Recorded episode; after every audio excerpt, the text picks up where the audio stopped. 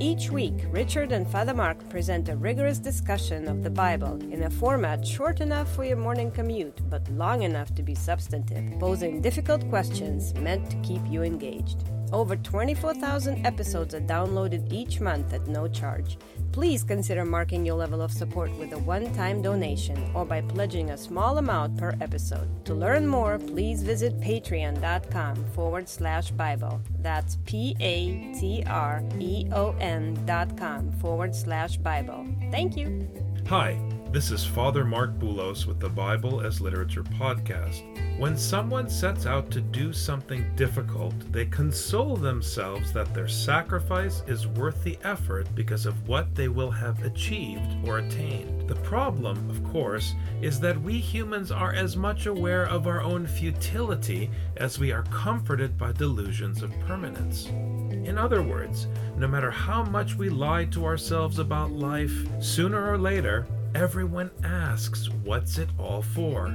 The answer, Paul explains, lies behind us because it was before us and mercifully it was handed down to us. We need only honor the one who taught us by repeating it and acting on it. No matter how tough it gets or how futile our efforts seem, we have hope because what we have received and what we now speak manifests a glory that does not die. Richard and I discuss 2 Corinthians chapter 4. You're listening to the Bible as literature.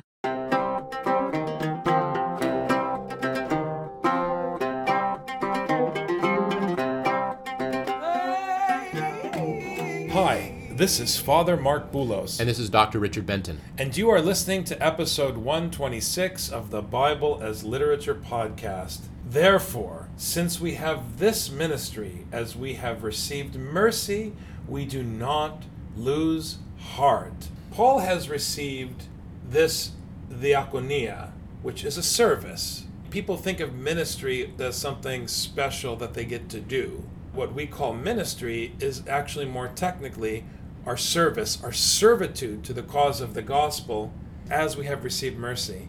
Meaning we serve because we receive mercy, and in our service, we don't lose heart because we have received mercy. Does the conduct of the Corinthians measure up to the teaching that Paul taught them? If it does measure up, then Paul was successful, and the community then is a seal on his teaching. If not, it means that the Corinthians did not follow the teaching. So Paul is saying here, look, I received the service, and there's no way I'm going to give it up.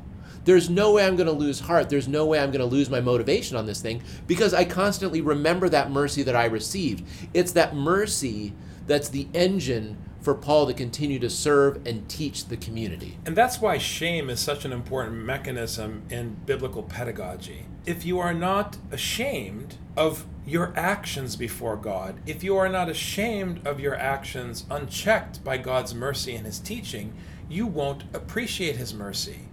You'll ask when called to serve, What's in it for me?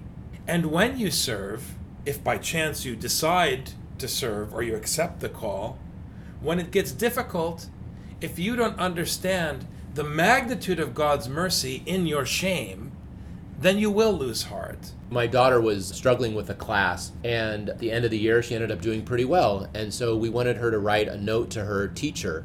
And she said, Dad, what should I write in the note? And I said, What did the teacher allow you to do that you could not have done without him? Oh, but sometimes I didn't get along with my teacher. Sometimes I didn't like his teaching methods. Yes, but there were some things that you could do that you could not have done without him. Write about those things. It's that receiving the mercy and the gratitude that comes for what has been received that then becomes the engine for continuing to do the right thing. But we have renounced the things hidden because of shame. Paul is renouncing the things that are shameful and hidden away, and he's interested instead in exposing things to the light.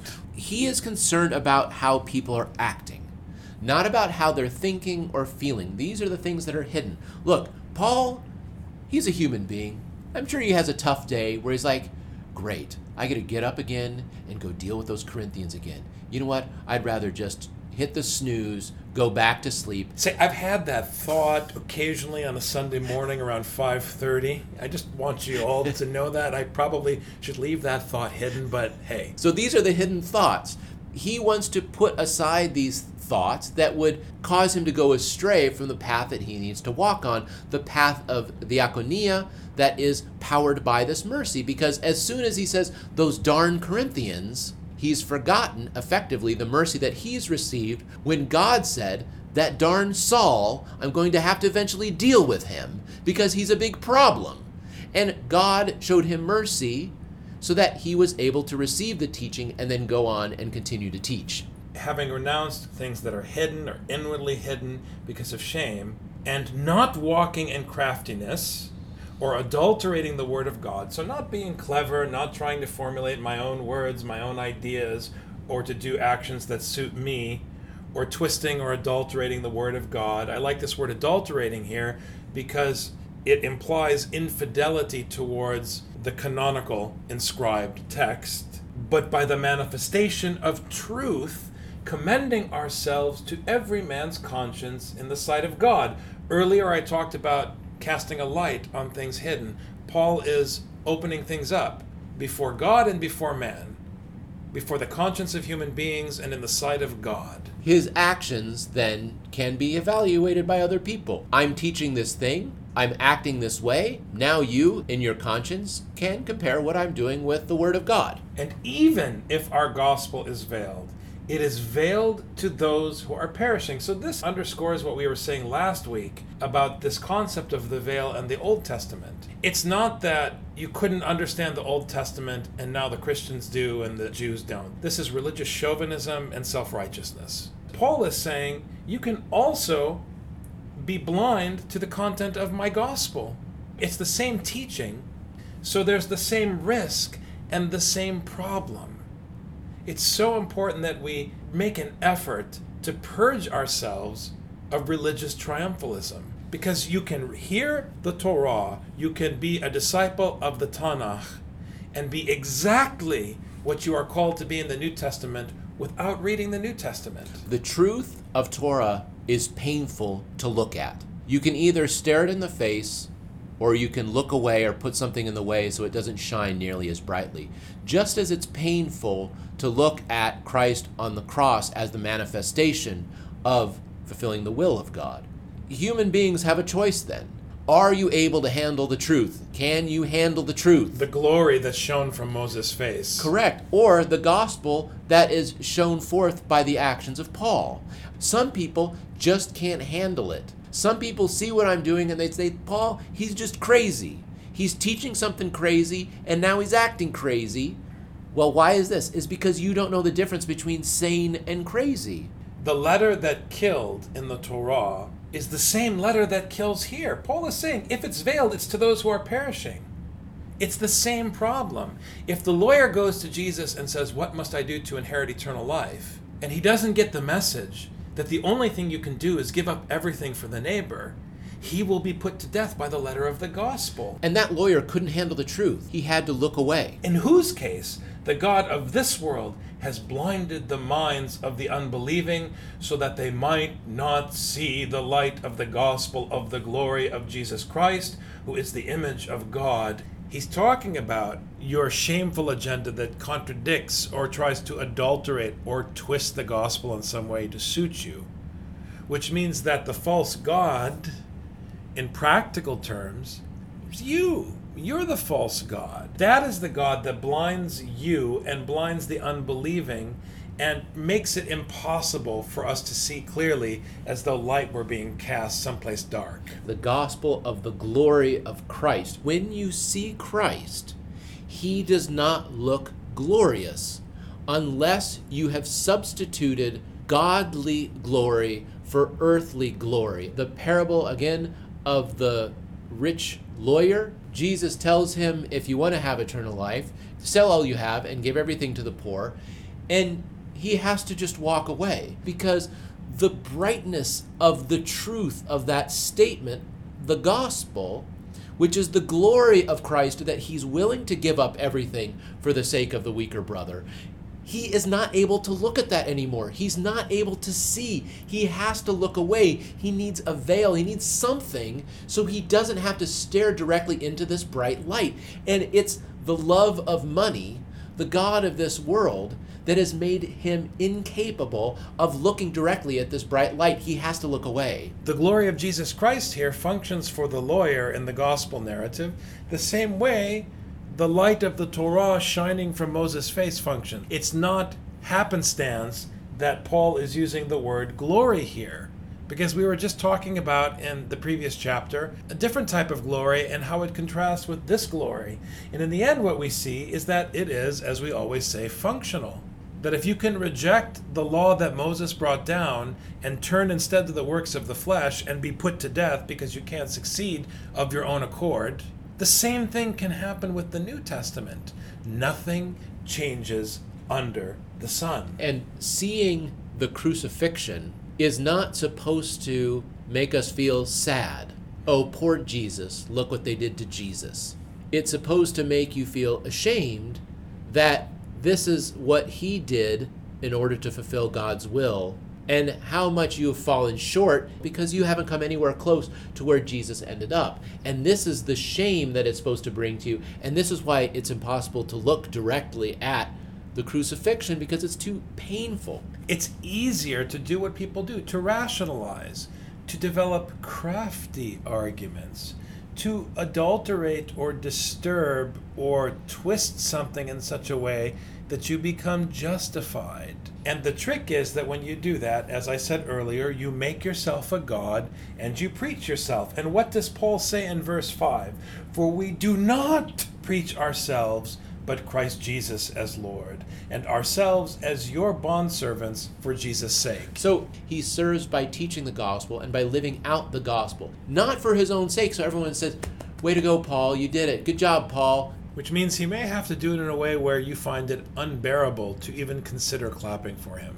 That's how the system works. His faithfulness is supposed to make you feel ashamed that you are unfaithful. For God, who said, Light shall shine out of the darkness, is the one who has shown in our hearts to give the light of the knowledge of the glory of God in the face of Christ. So now, the light is shining in the darkness, and Paul is saying the darkness is the darkness of the human heart, the darkness of human reason, the darkness and the shame of human thoughts and human strategies and human schemes. And he's saying now the light of the knowledge of God's instruction, his glory, his kabod. It's not the kabod that a king wins when he conquers a city, an earthen treasure. It's the glory of something that can't be weighed on a scale the teaching, the knowledge, the wisdom. The darkness that humans have in their hearts is not what we talk about the world and its darkness and that sort of thing. It's talking about the God of this world. And the God of this world teaches us that God will not provide for us, that we need to provide for ourselves. We need to protect ourselves. We need to make sure that we have enough. We need to provide for our children. It's all up to us. I need to do everything, and God will pitch in and help me when I call on Him to help. This is the darkness of the human heart because this is the way the humans reason. And what he's saying is that there is light that shines out of darkness in spite of the depth and the blackness of that darkness. There is a light, and this light comes from the gospel. It comes from the teaching of God, and it shone in our hearts to give the light of knowledge of the glory of God in the face of Christ. So it shines in our mind, not just so we can bask in the light, it's so that our actions reflect the teaching that we learned. If we learned a teaching and it stays in our brain, and it isn't manifested in our actions, but the old teaching is manifested in our actions. Who cares? So, what's the difference between the light in the face of Moses and the light in the face of Christ? Is that Jesus now is speaking to you plainly, to you, the lawyer.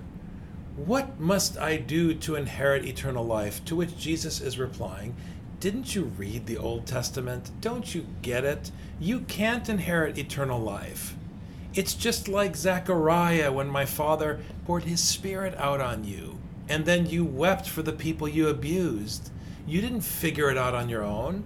You figured it out because my father poured his spirit out on you. You can't do anything of your own accord. That's why you died, because you achieved something in worldly terms, but it went nowhere. So you're asking me how to inherit eternal life? You have to lose in human terms, and then there will be life. So you were put to death under the law of Moses because what you were doing was a waste of time and you were dust to dust. Now I'm telling you, you can be dust unto life, as Paul says at the end of 1 Corinthians. You can be sown a perishable body and raised imperishable. That's the difference. That was always the case, but you didn't get the message. So I'm saying it now in plain language. Just sell everything that you have, give everything to the poor, and come take up your cross and follow me, comma. Are you serious or are we playing games? I mean, look at Moses himself. What did Moses give up? Moses had the life. Moses was living large. Moses was living in Pharaoh's house. He was living in the richest house in all of the world. And where did he end up? In the middle of the wilderness with nothing and people wouldn't listen to him and God ended up not letting him go to the promised land. Moses gave up everything. Why is this? Because he had to do the will of God. But we, we have this treasure in earthen vessels, so that the surpassing greatness of the power will be of God and not from ourselves. Are you understanding me, O lawyer? You're quoting the Torah to me as though you can achieve it. Achieve what? What are you building? If God asks you to build something permanent and you build it out of cards and sand, why do you expect a reward at the end? And don't you see that everything you speak, everything you do, is made out of cards and sand? Your earthen vessel is temporary. I mean, earthen vessel, this is the vessel as opposed to a silver vessel or a gold vessel. God did not pick out the shiniest, sparkliest, fanciest vessel to put this teaching in. He took plain old Saul, who was committing sins, who was persecuting people who believed in God, who were trusting in God. And this way, God shows even more power because if Saul can teach the correct teaching and he's a persecutor of the people, what can God not do? God can take the low down, lowliest guy and have him be the teacher of the truth and show the glory of Christ in his teaching, what can God not do? This is how God typically shows his glory, just as in the Exodus. He showed his glory by allowing a people who is not a people without a weapon defeat the most powerful army on the planet, because this way they will know that I am the Lord. I imparted this treasure to someone who is temporary so that they would understand the glory attributable to the permanence of God is not their glory. It is irrefutable that that which is true glory does not come from the earthen vessel, but from God. It's the message of Genesis all over again, which is a very basic message. Man is not God. We are afflicted in every way, but not crushed, perplexed, but not despairing, persecuted but not forsaken, struck down but not destroyed. In other words, we have these earthen vessels that are temporary, frail, transient, but because we've been entrusted with this glory, the light of the knowledge of God's instruction. Even when you're struck down or perplexed, you don't lose hope. You know you're not forsaken. You, like the three youths before King Nebuchadnezzar, know that whether you win or lose in terms of your earthen vessel, that your trust is in the Lord who does not lose and who does everything according to his will and his purpose. In other words, friends, it's not a Hallmark card. Paul's not promising you everything will be okay. He's saying if you trust in the Lord's instruction, it will be well with you, even if it's not okay. Always caring about in the body the dying of Jesus so that the life of Jesus also may be manifested in our body. We show that we are not the slave of our struggles or our difficulties or the perplexities he's referring to. We show that our life refers to the glory of God, which is impervious to these things. When we carry the death of Christ in us, we think of baptism. Baptism is not a way that we're included in the group. It's not simply a rite of admission What you're doing is you're supposed to be carrying about the death of Jesus so that the life can be manifested in you. What does this mean? It means the glory as was shown in Jesus' death of following the will of his Father to the end allows us then to perform the actions necessary to manifest this according to the mercy, as we mentioned before, that was received by Paul in the beginning. For we who live are constantly being delivered over to death for Jesus' sake, so that the life of Jesus may also be manifested in our mortal flesh. So we are doing, Paul is saying, what Jesus in the gospel invites the lawyer to do to make a choice. Which life is life? What does it mean to live? Are you living if you're living for the trip to Home Depot and your garden? Or are you living if you're living for the gospel? And if you say, I'm living for the Torah, I'm living for the Bible, I'm living for the gospel, I'm living for the Lord, which is how people talk, then you have to take it to its full conclusion, which is Golgotha. Are you ready? If not, it's better for you not to try to follow the law so that you would at least know that you're not ready. But don't tell me I did this one, I did this one, I did this one, I did this one. I'm a good, faithful Christian. Don't tell me that. No, because you're not fully basking in this glow of the gospel, which is going to reveal every flaw that you have in a very painful way. That's what you have to be ready until for. You, right, until you have no choice but to accept that your place is execution for your sins. So death works in us, but life in you. This is the rub. He's talking about Paul. Paul's the one who's perplexed and suffering, not the addressee. Paul's the one who's carrying the death of Jesus around, not the addressee. That's an uncomfortable position to be in when your teacher and your father is the one who's bearing the burden. He's the one who's suffering, and he's doing it for you. Paul is not talking about a middle ground, he's talking about death. So, as our teacher is suffering the persecution and is suffering, what you do to honor him is not to give him a clap or give him a gift card or commendation letter, as Paul said earlier. He's not interested. No, you're the commendation letter. If I want a commendation letter, I expect you to carry out this teaching in your actions. And instead, while death is working in me, but life in you, the us is the apostolic we. It's Paul speaking with authority. So death is working in me, and you're complaining about my travel itinerary, harkening back to chapter one. Now he's putting them to shame. It's like our teacher says if you appreciate what I teach, don't tell me how much you appreciate me. Go and write something. Paul is shaming the hidden things in their heart by bringing the light of the gospel. It's a beautiful and erudite chapter.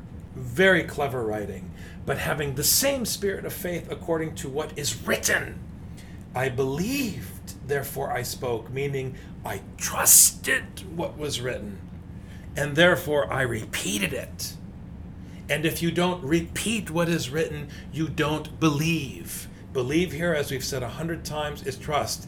God is speaking through the hand of Paul in the letter. You either accept it or you reject it. And if you adulterate it or twist it, or play with it to suit you, you don't believe in God. Faith is trust, pistis, trust, which means that the spirit inside me manifests actions such that they demonstrate how I trust in the Lord. According to what is written, pistevo, I trusted, therefore I spoke. The spirit is manifested in me because I trusted, and as I trusted, I spoke. You have the teaching, it enters the brain. The brain says, Am I going to trust this teaching or am I not going to trust this teaching? If I'm going to trust this teaching, then I perform actions according to that teaching. I hear, I trust, and I act accordingly. And hearing this in English, you would totally miss the translation because of the way they've imposed theology on the Greek. Once you impose theology on the Greek, you're imposing your interpretation or a different meaning. The play on words, as you pointed out, Richard, pistis pistevo. And then we also trust, therefore we also speak. But here in the English, it says faith and believed. What's the difference between faith and believed? I'll tell you what it means to English speakers. It means I had a creed and I believed in it, so now I could speak because I have the right ideas. But the whole letter is dedicated to saying your ideas are the problem. Your ideas are the hidden things that Paul has to expose. It's sad the way we adulterate scripture to suit our own agendas. We act as if believing something in your head, believing something in your heart means something. And Paul has been spending a lot of time over the course of four chapters, not to mention the first letter to the Corinthians, to demonstrate how it's not about what you're thinking or feeling, but about how you're acting. So again, he quotes the Psalms I believed, therefore I spoke. And then, as you said, once again, he uses the same verb, pistevo. We also believe, therefore we also speak. Even in giving the instruction that you trust and speak on the basis of trust, he's echoing texts from the Bible. Paul's not saying, I believed, I spoke. He's saying, Scripture says, I believed, I spoke, therefore I believed, I spoke. Because unlike you, I don't twist it and I don't amend it, I just echo it. Knowing that he who raised the Lord Jesus will raise us also with Jesus and will present us with you. Now, this is not necessarily good news because he's going to raise Paul with you, and now God is going to see how well did Paul do. Okay, let's look at the Corinthians. Are you going to make Paul look bad on that day as if he taught you something that was antithetical to what he actually believed? For all things are for your sakes, so that the grace which is spreading to more and more people may cause the giving of thanks to abound to the glory of God. And this is a beautiful, beautiful verse. Once again, it reminds me of the prophet Zechariah because the grace is spreading to more and more people, not because of your evangelization programs. Israel didn't repent of genocide against the nations because it suddenly realized the folly of its actions. It realized the folly of its actions because God poured out his spirit upon the people and made them see their own wickedness. So it's God who does it. Even the repentance does not come from you. The prodigal son did not figure it out and repent. People don't change and they don't repent. They just, by the grace of God, find themselves in a different situation in which repentance becomes possible. You put a person in a certain situation, they thrive. You put them in another situation, they don't thrive. The person is the same. What changes is the setting in which they're placed. And who controls the setting? God. So don't imagine that anything that is accomplished by the grace of God's teaching is attributable to the community. Therefore, we do not lose heart, but though our outer man is decaying, yet our inner man is being renewed day by day. As one continues to listen to Scripture, it continues to renew one's mind, renew one's dedication to this teaching and fulfilling the teaching. And even if the teaching functions at the expense of the body, it still is the teaching that's being manifested. It's the teaching that's being manifested, and if you trust in that teaching, why would you lose hope? If you know that the same God who allowed the nations to put his son to death is the same God who will raise him. If you trust this, why would you lose hope? For momentary, light affliction is producing for us an eternal weight of glory far beyond all comparison. So the kabod, the weightiness of God's glory, far outweighs whatever piddly difficulties and challenges you encounter in this life. This is a much more flowery way of saying, suck it up. If stuff is happening badly because you're following this gospel teaching, suck it up. It'll, it's fine. Trust me, you wish Paul just said, suck it up. This way, you're getting a beautiful tongue lashing, at the end of which you're reminded that you have to suck it up while we look not at the things which are seen, but at the things which are not seen. That is where our hope is. The glory that Jesus manifested when he was crucified is what is not seen. This is the glory. So, in spite of his corruptible body, in spite of the persecution that he undergoes, we look for the teaching that motivates, the teaching that continues to allow Paul to teach and to preach and to serve in spite of his body being broken down, his body being persecuted, his body being taken prisoner. For the things which are seen, Paul's broken body, for example, are temporal, but the things which are not seen are eternal. And man, as we know, has eternity set in his heart by the hand of God, as the preacher says, but he can't grasp it. Thanks very much, Dr. Benton. Thank you, Father.